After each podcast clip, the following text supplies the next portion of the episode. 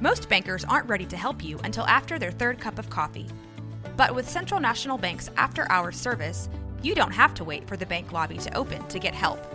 You can contact us from 6 to 8:30 in the morning or from 5 to 10 in the evening, and we'll connect you to a real, live, local person who can answer questions and fix problems 7 days a week. Bank different. Bank Central. Central National Bank. Member FDIC.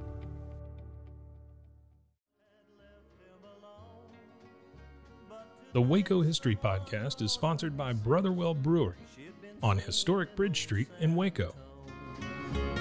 Cross the Brazos and Waco, ride hard and I'll make it by dawn. Cross the Brazos and Waco, I'm safe when I reach San Antonio. All right, I'd like to welcome Clint Patterson to the Waco History Podcast. Welcome, Clint.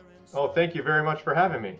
So, uh, Clint, besides from listening to a couple of episodes, he told me, which was a little bit of pandering, but uh, Clint is uh, has uh, changed teams and, and he works at Texas A&M University now as an instructional consultant. But his uh, his blood is green and uh, his his legacy is green. Long time Baylor family. He is Dr. Patterson is a a trained historian, uh, graduating from uh, Baylor with a history degree in 2005, a, uh, a mentee of uh, Mr. Robert Reed, uh, which uh, many of uh, longtime Wacoans and, and Baylor folks may know the legend of Mr. Reed. That might be a great other episode. that really would be. Where, we could talk about Mr. Reed a bit. The, the myth and the legend. That's right. There, there are a lot of stories, stories to be told. But I've invited uh, Clint here today to talk about the uh, Baylor Bear uh, live mascot program. The fact that there are bears here in Waco, and there have been bears here in Waco for more than a century now. And Clint has uh, done a lot of research on the bear program. It's a student led uh, bear program, which makes it unusual as a live mascot program. Uh, but so we're going to get into that. And I think it. I think uh, folks will find it interesting here locally. And so, Clint, I want to start out by uh, someone who just was shocked to hear there's bears in Waco. Uh, just give us a little bit of background of, of how that came to be and and uh, the early years of the program. Oh, absolutely. So, you know the the Bears at Baylor and in Waco goes back to um, 1914. So uh, this was actually a poll and a contest uh, by students, so student-led, student initiative of what is our college mascot? Uh, what should we be? And there's a lot of fun, um, short little stories about you know Baylor was almost the Baylor Buffaloes uh, or the Bookworms, uh, but that was my favorite. Yes, ultimately cooler heads prevailed and the student body voted in 1914 that we would be the Baylor University Bears. But for the first few years, we were Bears only. Um, this is uh, we did have our school colors, green and gold, by this time, but uh, we were kind of the Bruins, the the Bears. There was no um, set identifiable image uh, or animal associated with that. And then, you know, if we think in the larger historical context, this is right around World War One, uh, and U.S. was preparing uh, and kind of entered World War One, 1917, and around that time, Camp MacArthur existed in Waco. Uh, you know, not not terribly near uh, Baylor University campus, but there was a cadet or uh, an airman, uh, somebody at Camp MacArthur who, lo and behold, had a live bear. Don't know how you would have that in a your tent or you know with a battalion, but uh, this individual was called to ship out with uh, the troop from Camp MacArthur to join World War One. Baylor uh, students approached him and said, "We're the Bears. We don't have a bear. We'll take care of your bear if you'll loan us or, or give us your bear." So uh, the first live bear uh, joined and came on campus uh, 1917, 1918, kind of that winter. Uh, it's been debated if it's 20, if it's 1917 or 1918, but that's when the first bear arrived. on campus. Uh, and then you know, notable trainer was right around the Great Depression, 1930s, Bill Boyd and Joe College. There's a lot of neat pictures. Just a, this massive bear who would ride in the back of a Model T Ford uh, all around Waco, all around campus, and go to the football games, uh, be tethered uh, with a, a, leash and kind of staked to the ground. Um, so Bear, Baylor has really had bears since 1917 on campus, and over the course of time, there's uh, been 53 bears, uh, and currently there's two mascots, uh, Judge Joy Reynolds and Judge Sue Sloan, uh, on campus. But so there've been bears over a century, like what you said. Yeah. So one of the things that you may not know about Dr. Patterson is he's got a four-year-old at home, and it's at some point Beck is going to ask for a pet, and uh, then there, there's the getting of the pet, and then there's taking care of it. So, so do we know? I mean, so they asked for this bear, and they get the bear on campus. Do we know what steps they take early on to house this thing? And yes, it's a it's a bear. it, it is a bear. Well, a side note, I also uh, presented in my graduate school days in a human development class about the similarities between raising a, a, bear cub and a toddler. This is long before I had a toddler, but I could tell you about bottle feeding and you know the late nights uh, of raising a, a bear cub on, on, campus, as other trainers could as well. So um, yeah, this it is very unique, uh, and you know for the bears on campus, uh, historically we would uh, acquire the bears as a cub. So uh, bears are typically born kind of during the winter, early spring uh, of each year. And uh, with Joy and Lady, they arrived on campus in June. Um, and so kind of early summer, they would be about 20, 25 pounds. Um, and they lived, believe it or not, in the bear trainer's apartment. Uh, and so this is off campus, uh, but there is a, a story when Joy, so this would have been 2001, um, lived in the trainer's apartment. So trainers were uh, Tyler Sellers, Ryan Fitzhugh, and Ben Simpson. They all were in the apartment. Uh, Joy, as the you know 30 pound bear cub, had the bottom floor room and one of my my roommates who had his own room. Mm-hmm was gone for the summer, so we moved all the stuff out. Uh, we put down probably three layers of painter's plastic, uh, mm-hmm. and then we went to this carpet store and we just said, "We've got a ten by ten room. Do you have, what, what do you have right. scrap wise?" And so we we basically had four layers of carpet that we put down. Okay. And then kind of put bricks along the walls to hold it down. Mm-hmm. And that's that was Joy's room. Right. Um, and she would you know, that's where she stayed most of the day. She was too small to be in the pit. Mm-hmm. Uh, we didn't want to freak chance, chance out. out. Right. And so we, we just sort of kind of go along with that.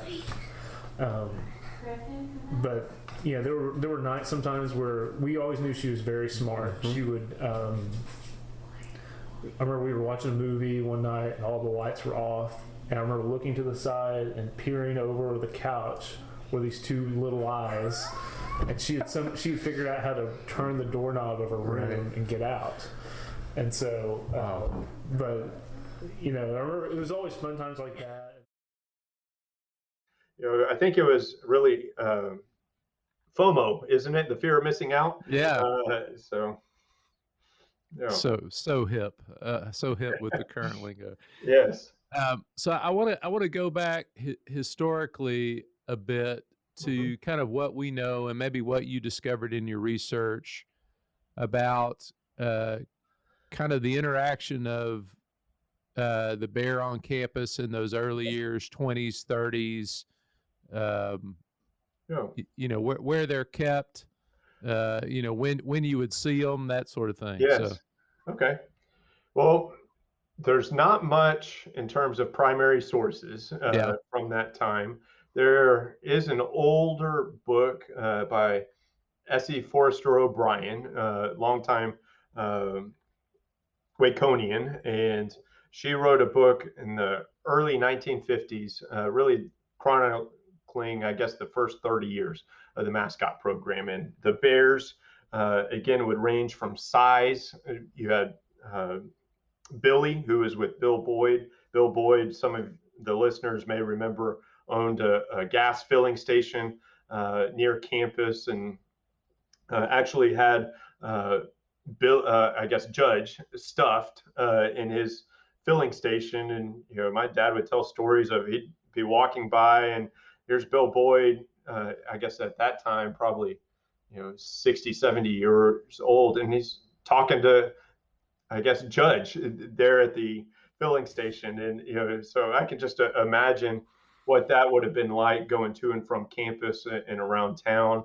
Um, other bears at the time, you know, these are wild bears typically. You know, nobody um, cared for bears, but these are bears that uh, were abandoned or, or found. They were, um, I think, at, at, times injured, maybe, and maybe a donor, uh, Kokernot Kokernot Hall on campus is named after a Baylor donor.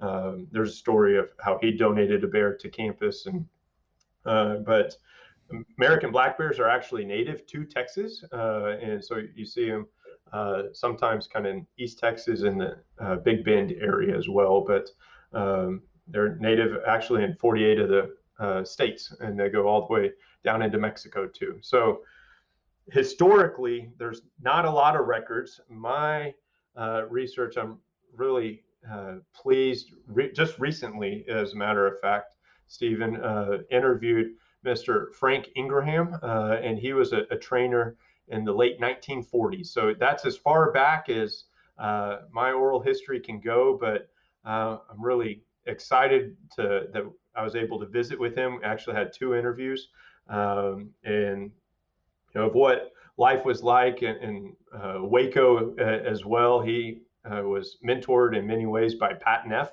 who was president and uh, emeritus at, at, the time. But as trainer, uh, I mean, there's a lot of colorful stories, uh, right, of the the Bears, and this is in a different age and time, different context than where we are today, uh, in many ways. But yeah, there's just some. You know, we talked about myth and legend earlier. You, there are some stories that I guess being around the program for 16 years, eh, I've heard of them. It's like, did that really happen? And then some of this oral history, I've been able to learn, I guess, eh, kind of the the Paul Harvey, and now you now you know the rest of the story almost. So that's been uh, very fun, eh, just to preserve both the lived experiences of the the trainers and uh, people who cared for the bear, but uh, also just put it in a larger context of the 100 plus years of the program. I know you were you for a long time you were trying to get a trainer from the 40s. So, what are some things that kind of stood out to you from that interview that you were able to conduct? Uh, I think there was, uh, I'd say in the with that particular interview, we focused a lot, or the narrator did, on Baylor and the experiences there. Uh, just very unique stories, again, of days in the past. Some of your listeners may be familiar with it, but this individual hitchhiked all the way from Tennessee to Baylor. And that's how he arrived to Waco and started day one. Uh, and that's something that I can't imagine doing that whenever I started school in 2001. But uh, he he said he hitchhiked. I guess it was with four people, and there was only one that he really prayed because he thought he the driver was inebriated, but he made it where he needed to. Uh, and like I mentioned, uh, President Neff really mentored him. So uh, President Neff, former governor of Texas, uh, longtime uh, Central Texas lawyer as well. Um, Mr. Ingraham really wanted to get into the law and uh, so he um, really shadowed President Neff at President Neff's request. And so, really, about two, three o'clock every day, Frank would go in and sit in the president's office and just take notes, watch the president's interactions with others and with administrators, and um, really, I think, became a foundational experience for Ingraham's you know future years and, and career in law.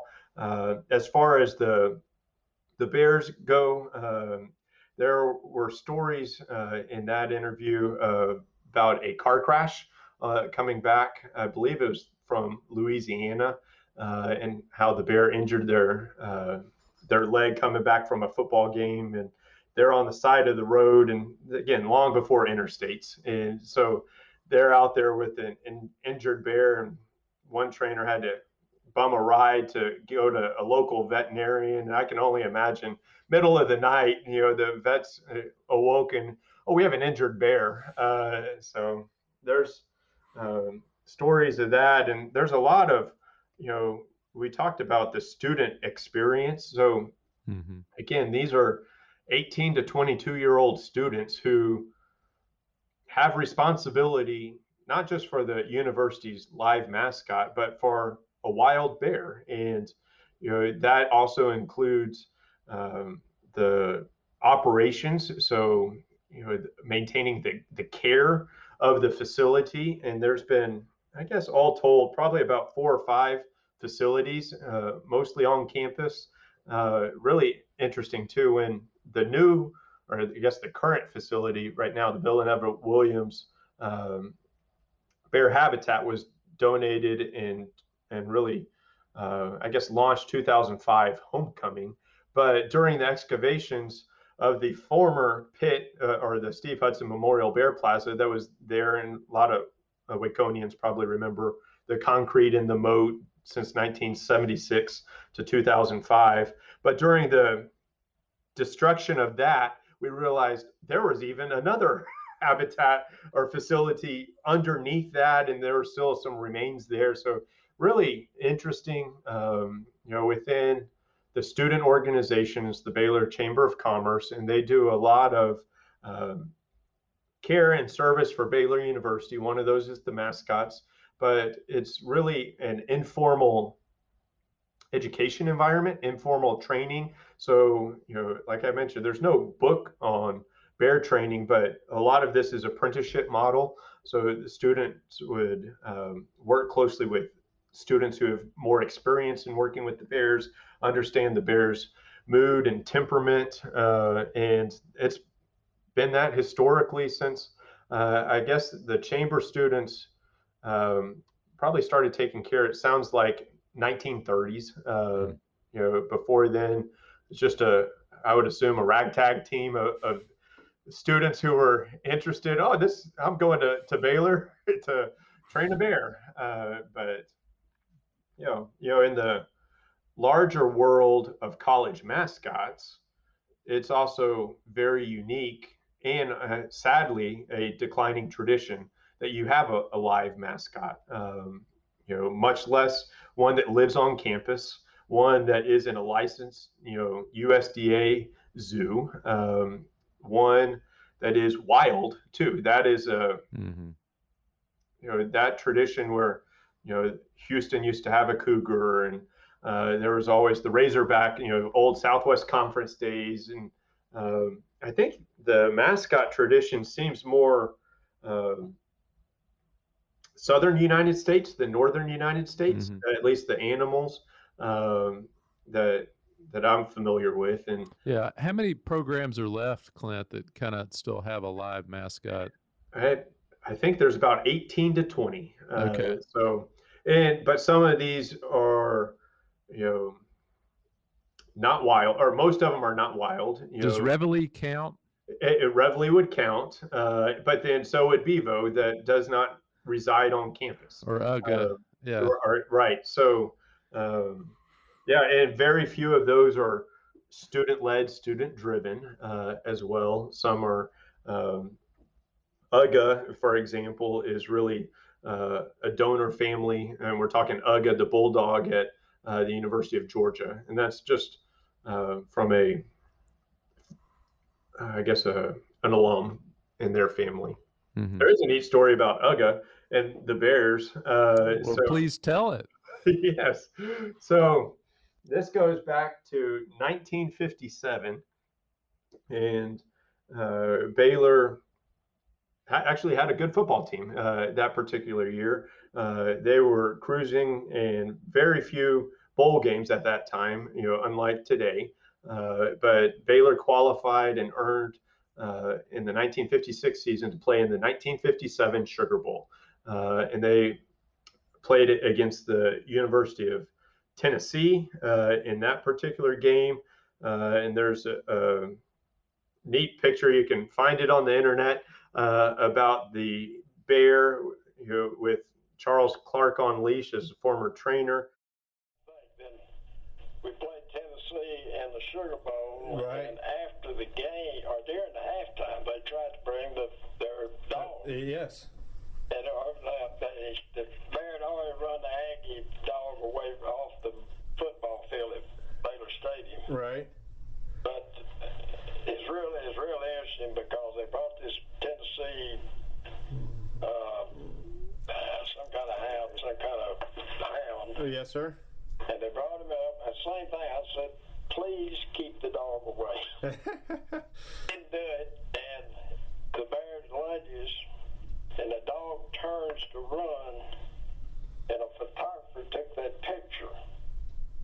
It's a great picture. I don't know if you've ever seen it, but it appeared on the, the front page of the Times Picayune the next morning. oh, really? And Baylor, uh, Bats, Tennessee, or something like that. and it's a picture of the bear lunging after the dog with the dog running. Very interesting, just what nuggets I think can exist in an oral history narrative and uh, how they connect to sometimes a, a wider lens, both history of the institution or of the community. Yeah, and I, I, uh, you actually uh, brought some of your stories that you've gathered with us, and so I, I think it'd be fun now to to play a uh, the uh, Charles Clark story about Pancho the bear, and uh, I, I don't know if you want to set this up at all as we go into the clip. That was a story that was also new to me uh, through oral history. And uh, so this is the late 1950s.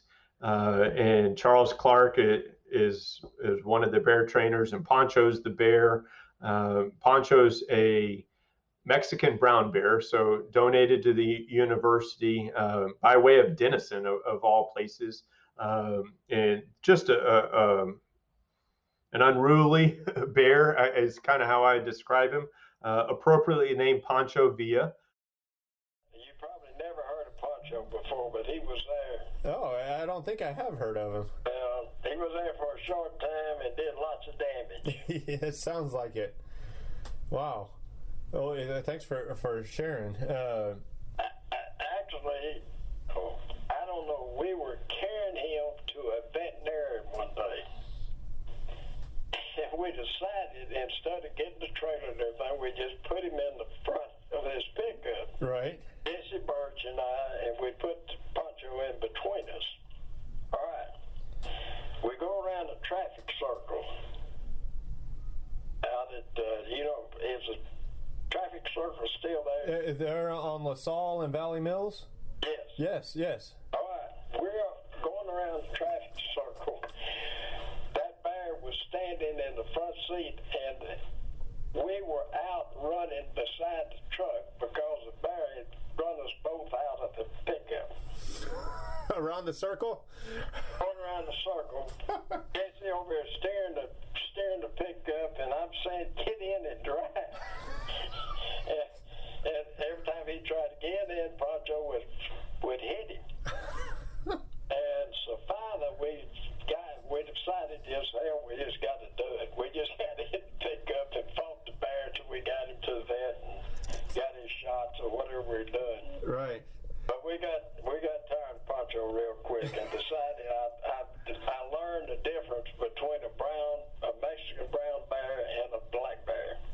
And you don't want a brown bear.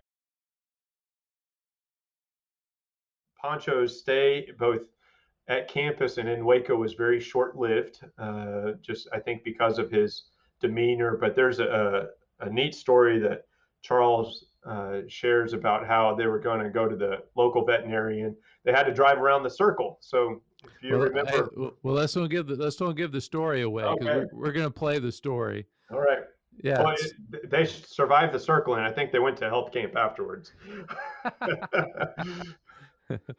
All right, so we'll we'll do that. We'll do that story in there, which is the story of uh, Pancho wrestling Yes. uh, with the uh, with the the two trainers uh, on the way to the event. Yeah. Um, uh, let's see.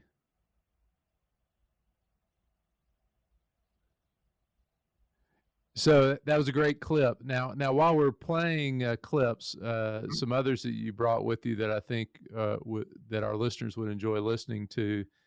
Uh, there's a Gordon Smith uh, story uh, about uh, another bear, and, and we talked about this earlier. There, there becomes a tradition where they're judge. yes. When, when does that emerge?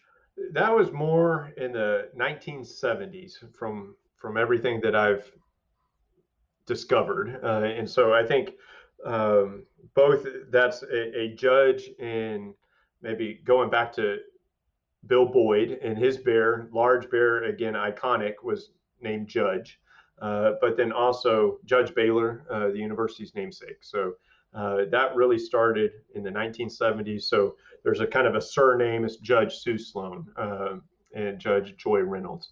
Um, the uh, others, you know, it's they are some very colorful names, you know, and it's fun if any of the listeners want to take a, a, a trip over to see the habitat. You can actually walk on a paver that has every bear's name, uh, and it's a, a paw print from Joy, the current bear.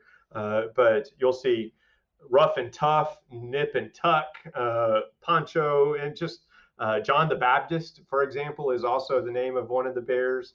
Uh, so just really, really neat how, you know, sometimes I wonder who came up with that name, uh, but I, I, I love the names. So you also brought a Gordon Smith story about Josephine. Yes. So that, that- I think that's a, a funny one your listeners will en- enjoy hearing as well. And uh, I'll just try to set that up uh, briefly. Uh, Josephine was uh, a longtime bear, uh, really spanned several different trainers and uh, across almost a, a decade of time. Uh, and this is also the late 1950s that Josephine, they took Josephine to the football game uh, that was at, I guess, Waco Stadium at that time. Uh, and Baylor opened up the season playing Villanova and just shows you, um, I think, one, the,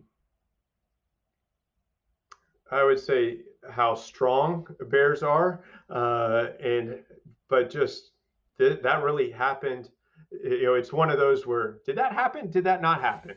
Um, and you know, I've always heard similar stories, but that was the first time I've heard it from somebody who actually lived it.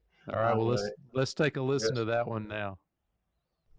You know, I don't know. I, I really don't know how much she weighed. Mm-hmm. But uh, I'll tell you what, she was strong. And I, if you want an example of her strength, I'll give it to you. Yes, sir. Uh, it was our first game to take her to a football game. The, it was our home game. We were playing Villanova, and we had uh, gotten instructions from the, I guess, the former bear trainers probably uh, as to the procedure, and what to do, and all that. And so we uh, we loaded Josephine up, put her uh, in her, you know, loaded her up in her trailer, and we uh, drove out to the stadium and uh, got her out. And then uh, we uh, the the deal was to uh, run her out on the field and, and lead the team out. So instead of yell leaders leading the team out, uh, Larry and I, uh, Josephine had a leather collar Right. metal, metal rings attached to each side and a chain hooked to each side. So we, Larry had a chain, I had a chain, and so we we we lope her out on the. She lopes out on the field. We lead the team out. Everything's going good. Uh, the uh, warm-ups take place, and they had told us to uh, to wrap her chain around a big, heavy. Uh, grate over a drain, big old iron grate over a, a drain right at the end of the player's bench, which we did. And so uh, we're about probably the game started, and so Larry and I were probably about five yards, uh, maybe five yards away from her on the sideline, kind of down on our knees watching the game. And every once in a while we'd turn around and check on her. Well, we turned around and Josephine was not there. she was not there. We look up, and I'll promise you, Clint, she has she is going up into the stands. Oh my. Yeah, she's going up the up the steps, uh, Right. right through the right through the student body.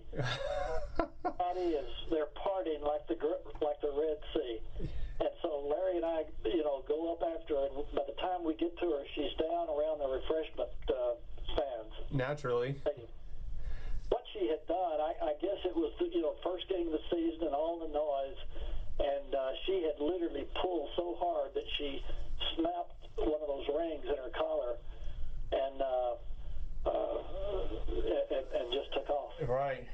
Wow. Uh, We got her. We got her by the collar and the other chain that was left, dra- you know, dragging, and brought her back out to the field.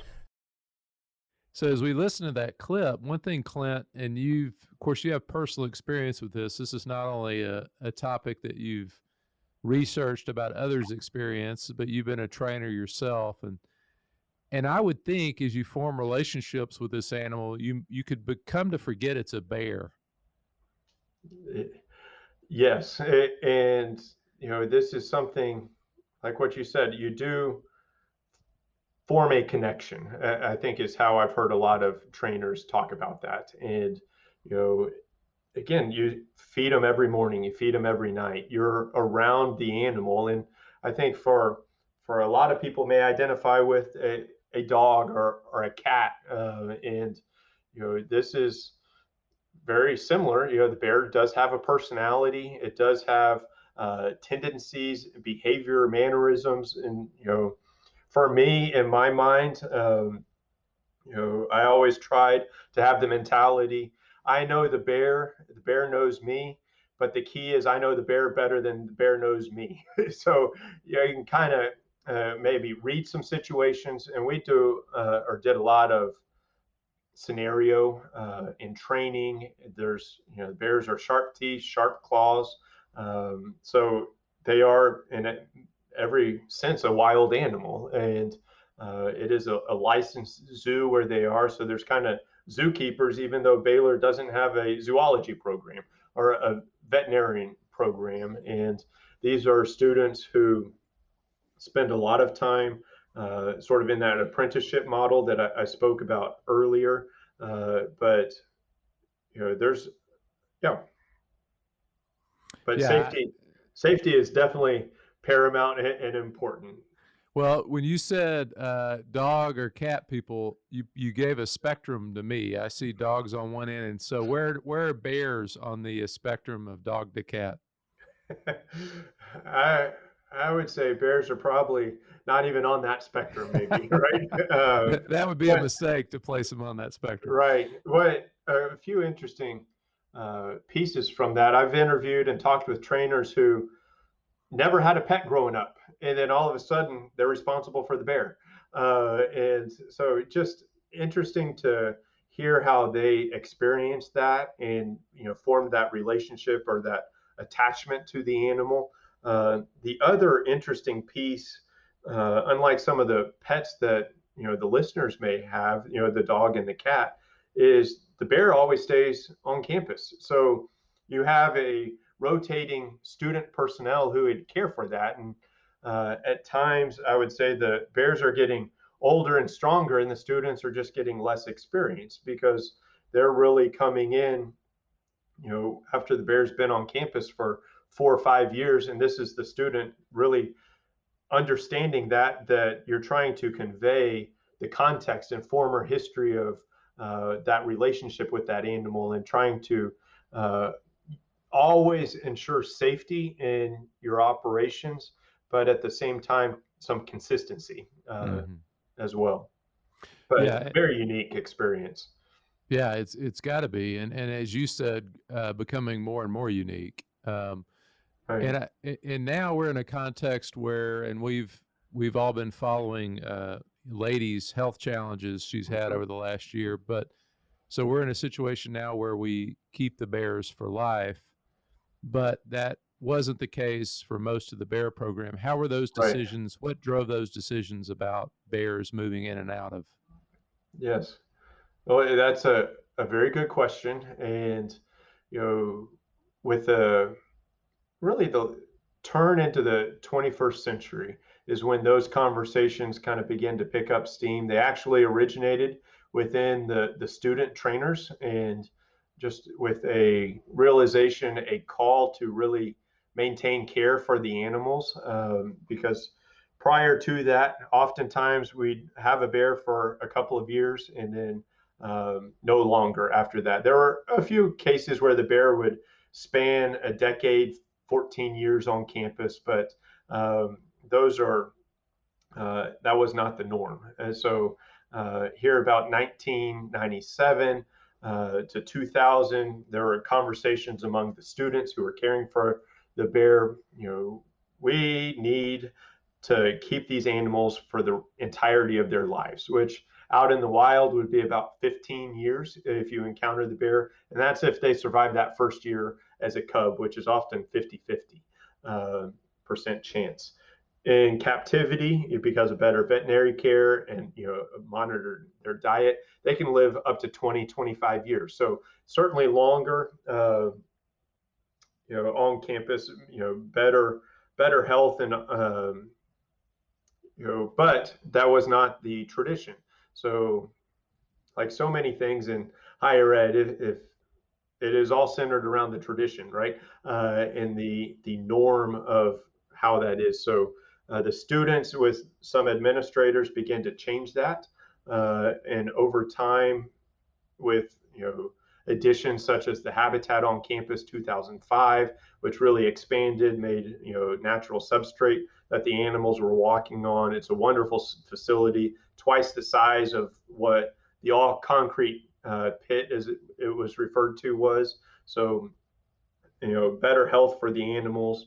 We had a very consistent veterinarian and professional consultant for uh, much of the years with Lady and Joy, uh, as well as some kind of consistency within the training as well. Uh, and really, there's just neat stories about how Joy and Lady arrived on campus 2001, 2020. I don't know if listeners know, but they're biological sisters. Uh, and that is just, uh, I think, a sweet little uh, story uh, in itself about these animals. You know, bears are naturally solitary animals, but if you go by the habitat, you'll often see uh, the two bears curled up together or, you know, foraging uh, for some of the bait that the trainers put out. Uh, but they do it together. So I think they certainly know their sisters, uh, and uh, but they also kind of behave like sisters too. And you know when when they arrived, it was a year apart, uh, but such a, a, sweet and good temperament. so you know I think that certainly was a contributing factor for keeping the Bears their whole life. They were healthy, really good bloodline uh, that they came from too. But it would seem it would present new challenges for the program that that you've got mature bears that you're dealing yes. with. Yeah. Yes, and you know, really, that was one of the driving factors of why I approached the Institute for Oral History. Is this is new territory for the bear program, and so you know, as the uh, hobby historian from my undergrad days, I wanted to talk to trainers who actually did care for adult animals. How did they do that? What did that look like? Even though the environment would be different, uh, that was still just a point that we could potentially learn from in, in our care of the current animals. So uh, some of the you know challenges or barriers that were encountered over the last 20 years uh, with Lady and Joy is, you know, we used to always take the Bears to the football games. You know, both, you know, Waco Stadium, Floyd Casey. We'd travel uh, with the Bears. Uh, we'd go to different orientation and Baylor events, taking the mascots with them. And here in about 2011, we uh, made the decision to remove the leash from the program. So uh, we no longer would travel or take the Bears to those places that were so familiar to the you know nearly 90 year history of the program at that moment in time. But you know, I think in many ways uh, it changed the persona, uh, if that's the an appropriate word for the bear program. That you know, it's a now a much more interactive habitat. Uh, the uh, animals are out there. You feel um, as a spectator closer to it, and it's a that mesh fence so you can really see the animals you can smell them you know in, in many ways and uh, so i think the experience at, uh, on campus really led to the habitat being called the most visited site of baylor's campus uh, mm-hmm. it's right there off i-35 uh, if you make through some of that construction you know right there at fifth street but it's also one of the stops too in some of these waco uh, tour companies. Uh, and so it's, um, I think, a really interesting piece when you do interact with whether an alum or, or, somebody and they may think Waco in different ways. And then maybe that conversation gets to Baylor and, oh, do they have bears? Yeah, they may remember hearing something like that or, or seeing it. And um, yeah, so there's been, I would call it some growth uh, you know, in, in the last few years, uh, and certainly, you know, with Lady's health, we're uh, all concerned and you know monitoring that closely, and that's a, an area that I think would be um, wonderful to branch some of this oral history into, uh, but but we have not yet. It's all been before.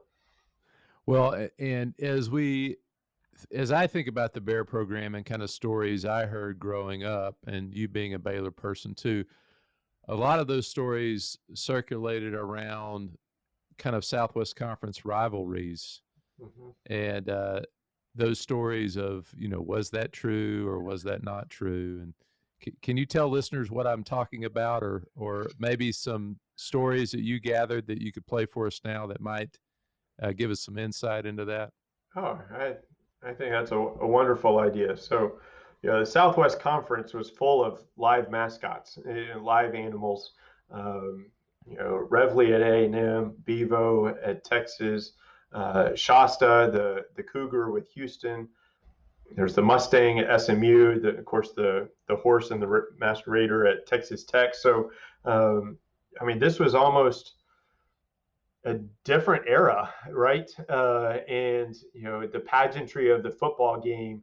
You see the the mascot on the sideline, and you know the Red Raider leads the charge out onto the field, and uh, sometimes the the Bear did that as well, uh, and you know ran out, led the football team, and uh, I think there's stories of the trainers just kind of holding on as they ran across the field and hope they make it to that food bucket uh, or the, the ice bucket uh, on the other side. So it wasn't spirit that was propelling the bear across the field; it was food bucket. Okay. Yes, yes. Um, you know, there are uh, also uh, Charles Clark talks about in the 1950s how you know, and again, 56 Baylor went to that Sugar Bowl, but the bear swiped at every single mascot uh, during that 1956 season.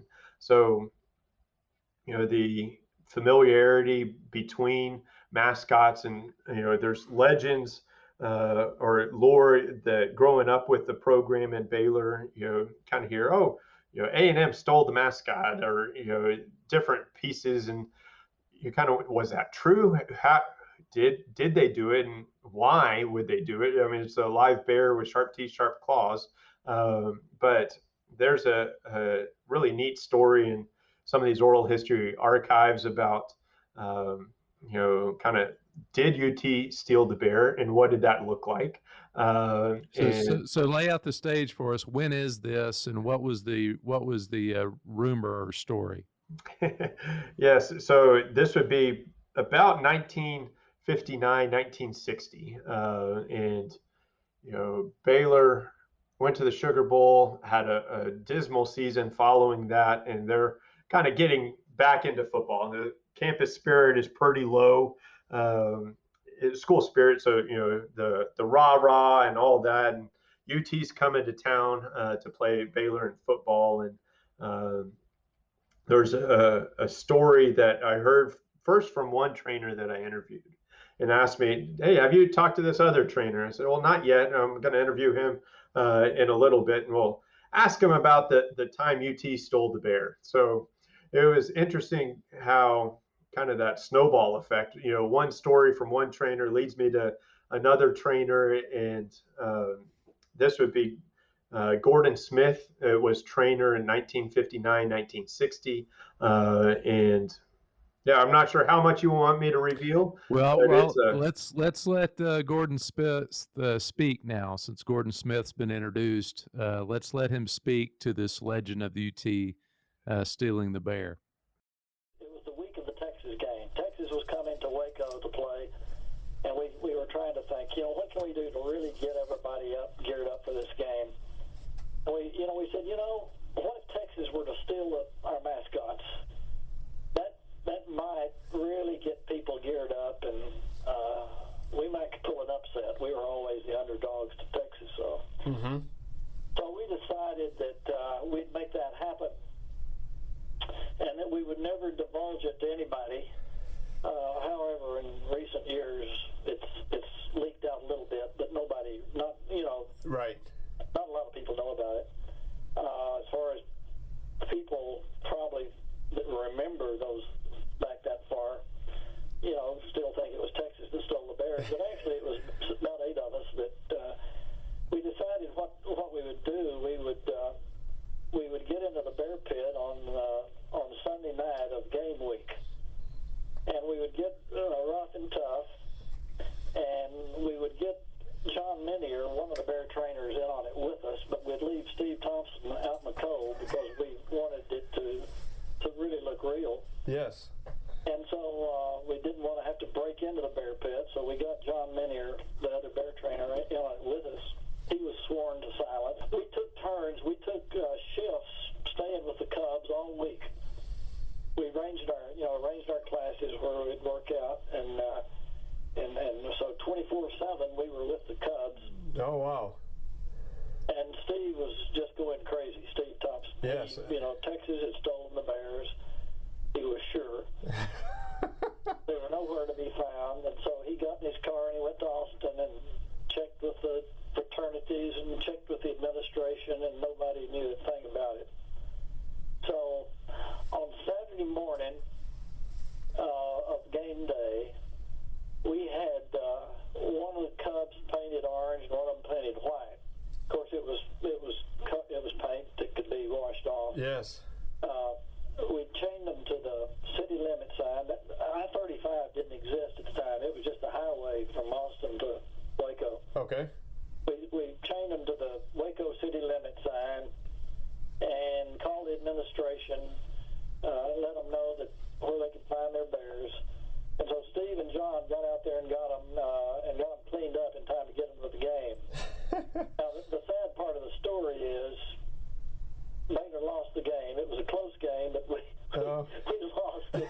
We didn't, didn't have the spirit of, I guess, high enough. So, uh, not all legends uh, prove to be true. I guess is what we learned from that story.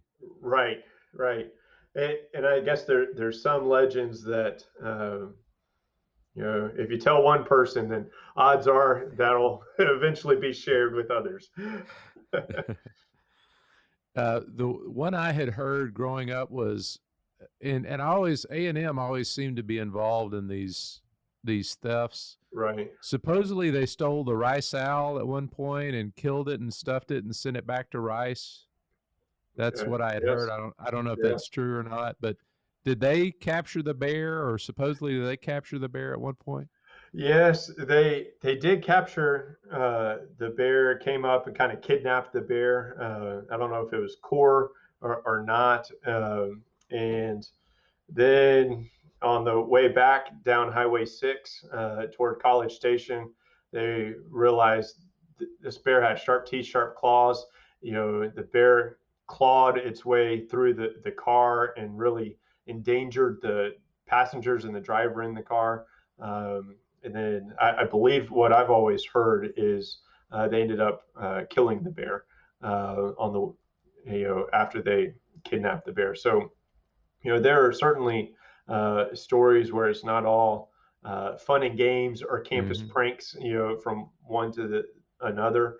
Uh, but you know, I, I think how again, I, I'm not doing oral history in this, but some of that legend is Bevo got its name because uh, A and M won 13 to zero uh, and branded a, a Longhorn steer. So um, again, not sure what is fact, what is not, uh, but it is been a, wonderful experience hearing from some of the people who actually lived it, and you know, it can sort through uh, and kind of at times jog their memory uh, w- with what encountered and, and how they share that. Uh, but I think this is for the Bear program. You know, there's really a couple of books that have been written. One in 1950s and the other uh, in the I guess 1996. Uh, and you know, but some of those have gaps and holes, and it's not inclusive of the whole 100 plus year history. So that's been uh, really rewarding to try to um, really put together almost seven decades of those experiences. Um, yeah, and that's I think a, a unique piece about this oral history. Yeah, well, you're going to write the definitive work on the Bear program. It's just a just a matter of time. Yes. So, Well, it, really, I think the narrators are writing it. Uh, uh, another clip that that you mentioned to share that I think is is uh, is a revealing clip. Uh, you mentioned uh, Ryan Fitz Ryan Fitzhugh earlier, Mhm. and you had a clip where he's sharing about kind of the the power uh, of the bear, and so Yes. I, I thought we'd listen to that now.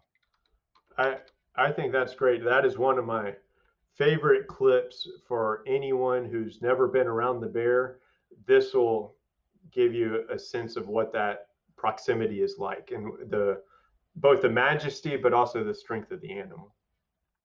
sometimes I catch myself thinking, you know, it's not like whatever I'm about to do. It's not like I'm working with a wild animal. You know, Right. I've done that. Mhm. Um, it's, especially, I, I always remember. I can just kind of almost feel it in my fingers now. Like uh, when I first started working with Chance, I'd get food in front of him as quickly as I could. But I remember just kind of patting him, kind of inside his chest, like right here, and just feeling that muscle. It just hard as a rock. He was just uh, like he was just carved out of stone, you know, and Right. just appreciating how strong he was, and uh, intelligent he was.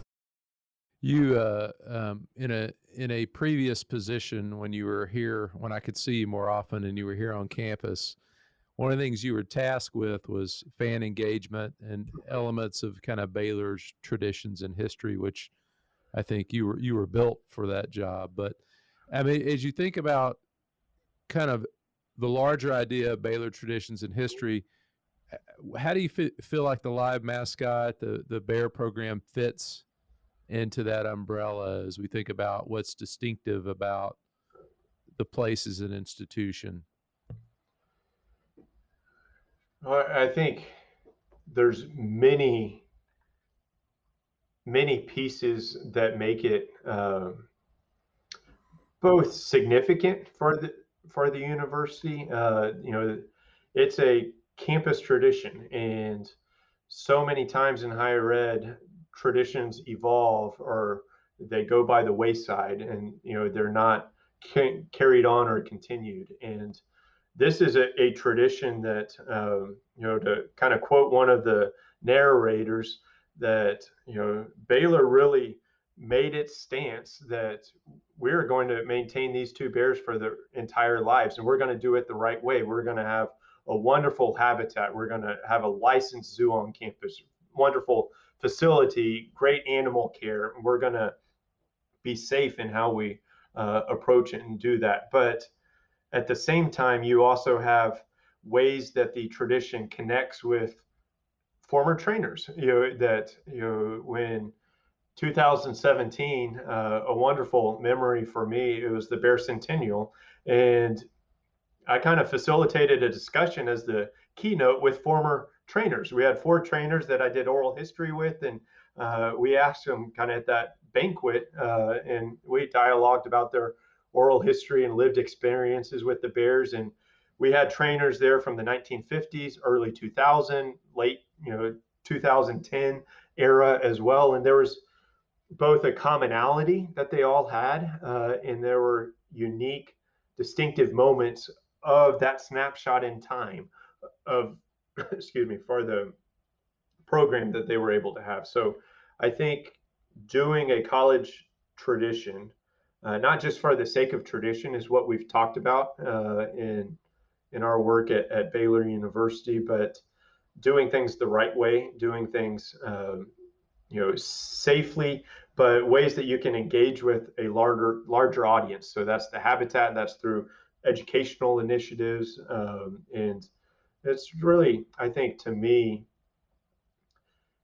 it's a lot of what brings baylor together uh, at times you know you have the the walkway leading up to the habitat that you can see you know where the bears started and how they um, when they were here on campus and what their names were. But then all of a sudden you you enter to the beautiful facility now and it's like here we are today and this is such a unique facility to have a zoo on campus. I know LSU has the same thing right outside uh, their Tiger football stadium, uh, but that's just so so unique for where we find ourselves today, uh, and you know, I've done a little bit of work in terms of sports uh, and the relevance kind of uh, sport history, and this project certainly uh, connects or contributes to that. But I'll tell you that is a very small corner of the literature uh, on you know, scholarly works for college mascots. Mm-hmm. Uh, so, yeah, well, it it I, I, think we're doing such a better service to the Bears now than we we did in the past. So, so my story, first encounter with the Bears, is I came to see my brother who was in law school here in the '70s, and every day I would go to Corner Drug, which used to be at uh, Speight and Fifth, right and I would buy a bag of lemon drops and I would go down and feed them to the bears. I would just throw them and feed them to the bears. Yes. And so I, I, think about that every time I go to the new habitat. Such a controlled environment. Their their diet is so set and and they and, of course and the sign says please don't feed the bears. Don't feed the bears. And you know they I was still encouraged to drink Dr Pepper by the institution long after they stopped yes. making the bears ingest Dr Pepper and so, you know, I, I remember that from the games, the Bears drinking Dr. Yes. Pepper. And, and uh, that that is a tradition that many do remember. Stopped in the early 1990s because we learned that uh, bears are, are, one of the few animals susceptible to tooth decay. Uh, so all that sugar, it's like giving sugar to or Dr. Pepper to a little baby. Uh, but I think going back on your question about just putting it in context. So this is one, uh, I tried to approach a narrator uh, from early 1940s. Uh, we were unable to do an interview, but I, I, did in that correspondence receive a, an email reply from his wife. And so former trainer was states away uh, battling dementia and, you know, struggling uh, with memory uh, for many many days and moments kind of throughout the day. But his wife just wrote a short and sweet little note that one of the few moments that bring great clarity and joy for my husband is when he recalls being around the Bears. Mm-hmm. Uh, and and I just think that's such a, a a wonderful example that the Bears are so much more than just a college mascot. For the trainers who trained them, is it was very much a a bond uh, that was really unbreakable, uh, unshakable that they were able to form. And I think for many, it's probably is the unique, the most unique college student experience that exists. Yeah. Uh, so. Yeah, I think so. so. Yeah, I do think if I ever do write that book, I want to put that in the foreword. yeah, that's wonderful. Yeah. That's wonderful. Uh, well, Clint, you uh, you appreciate all you've shared with us and the stories that you've brought, but there's going to be the story that you should have told me that you're going to tell me now. So, what's what's kind of another bear story that's a that's a favorite that uh, you want to make sure we don't leave out? Well, I would say um, I think it's almost the story that hasn't been told yet. Uh, so for me, growing up around Baylor and family around Baylor, I actually had two uncles who helped take care of the Bears uh, in the 1970s and 1980s. And strangely, those are the only two decades that I have yet to work on oral history. But I want to sit down with my uncles and hear about their stories. And uh, I, that was always a way that we bonded, uh, kind of Thanksgiving and Christmas times. You know, how are the Bears doing? You know, and you know, different different moments. But there's a some funny fun stories I know that they have uh, that I grew up around, and I mean, I remember uh, seeing the Bears as a little kid, and you know, so to me, I'd say the the stories that I want to share are those that I still want to get uh, yeah. for oral history. And um, you know, if you ask me to bring in a, a story that's already been collected, I, w- I would say this one. It's you know, I think speaks both to the, I guess how how the program is uh, viewed by those who care for the animals. So our veterinarian um, in about 2003 or so, Joy had a, a little uh, tooth issue and we needed to do some dental work. But our veterinarian was down here at Texas A&M, you know, faculty member in the veterinary uh, school. And so we brought, and I was part of this trip, uh, and one of the narrators has talked about it too, but brought the animal down, Joy, and um, to the veterinary clinic here sedated the animal, which you know for for us was the first time we've seen the bear sedated, uh, which kind of traumatic in different ways. Um, I remember, and the narrator talked about how um, somebody walked in from the next clinic over and said, "There's a bear in there." We have a tiger in here. Well, all the bear students went to go see the sedated tiger, and the tiger, you know, caretakers came to see the sedated bear. but but talking to the veterinarian, which was just a, a wonderful story of his experience in you know 40 plus years as a veterinarian throughout South America, South Central uh, the United States and Texas, but he knew his dentist here in College Station was a Baylor alum, so he actually invited that dentist over, who was a Baylor alum, to do the dental work for the Baylor Bear, and just how people kind of uh, everybody I think who has seen or been around the bear, they have their own story. They have their own mm. lemon drop story. They have their mm. own times that they remember or a situation that they saw or observed. And uh, so I, I just think that's a way that the animals have connected to many more than just the trainers too, which is I think partly the original vision of those students long ago, I would yeah. assume. Yeah, that's great. Well, uh, Clint, I want to appreciate, I want to thank you for all the work you've done to, to document these stories and and all the interviews that Clint has done are uh, online and available through Baylor University's collections. You can go to baylor.edu slash oral history, search the collection and and hear more of Clint uh, asking the questions and some of the great answers that he's gotten from the trainers over the years. You've been doing this project now almost 10 years. Uh, almost. And yeah. We have, I guess, uh, I was counting in kind of preparation for this, 23 different interviews already. So, uh, and that's something that still have a, a plan. There's, um, you know, I want to triangulate a, a, few of these stories. I know there's a an Aggie faculty member that I've encountered here. He, oh, are you the bear guy? I have a bear story. The bear, you know, jumped into the stands and sat next to me at one of the football games at Kyle Field so I need I want to talk to him if I can do an Aggie uh, on the you know Baylor Institute for Oral History, uh, but then also track down that trainer and get their account of that moment. That's right. Yeah, that's right. That's a that's that's good. That's good research, uh, investigation. Yeah. So, all right. Well, thanks, Clint. I appreciate yes. you coming on the Waco History Podcast. Thank you. This was wonderful. Cross the Brazos and Waco. Ride hard I'll make it. Thanks for listening to the Waco History Podcast. Like what you heard? Subscribe, rate, and review our show on iTunes so we can reach more listeners. You can find show notes and info on every episode at wacohistorypodcast.com and more info on Waco's past at wacohistory.org.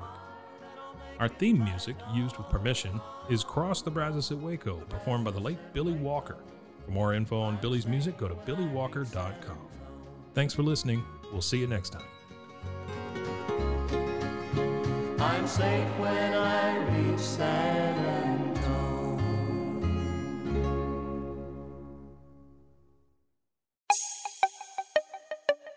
This has been a Rogue Media podcast.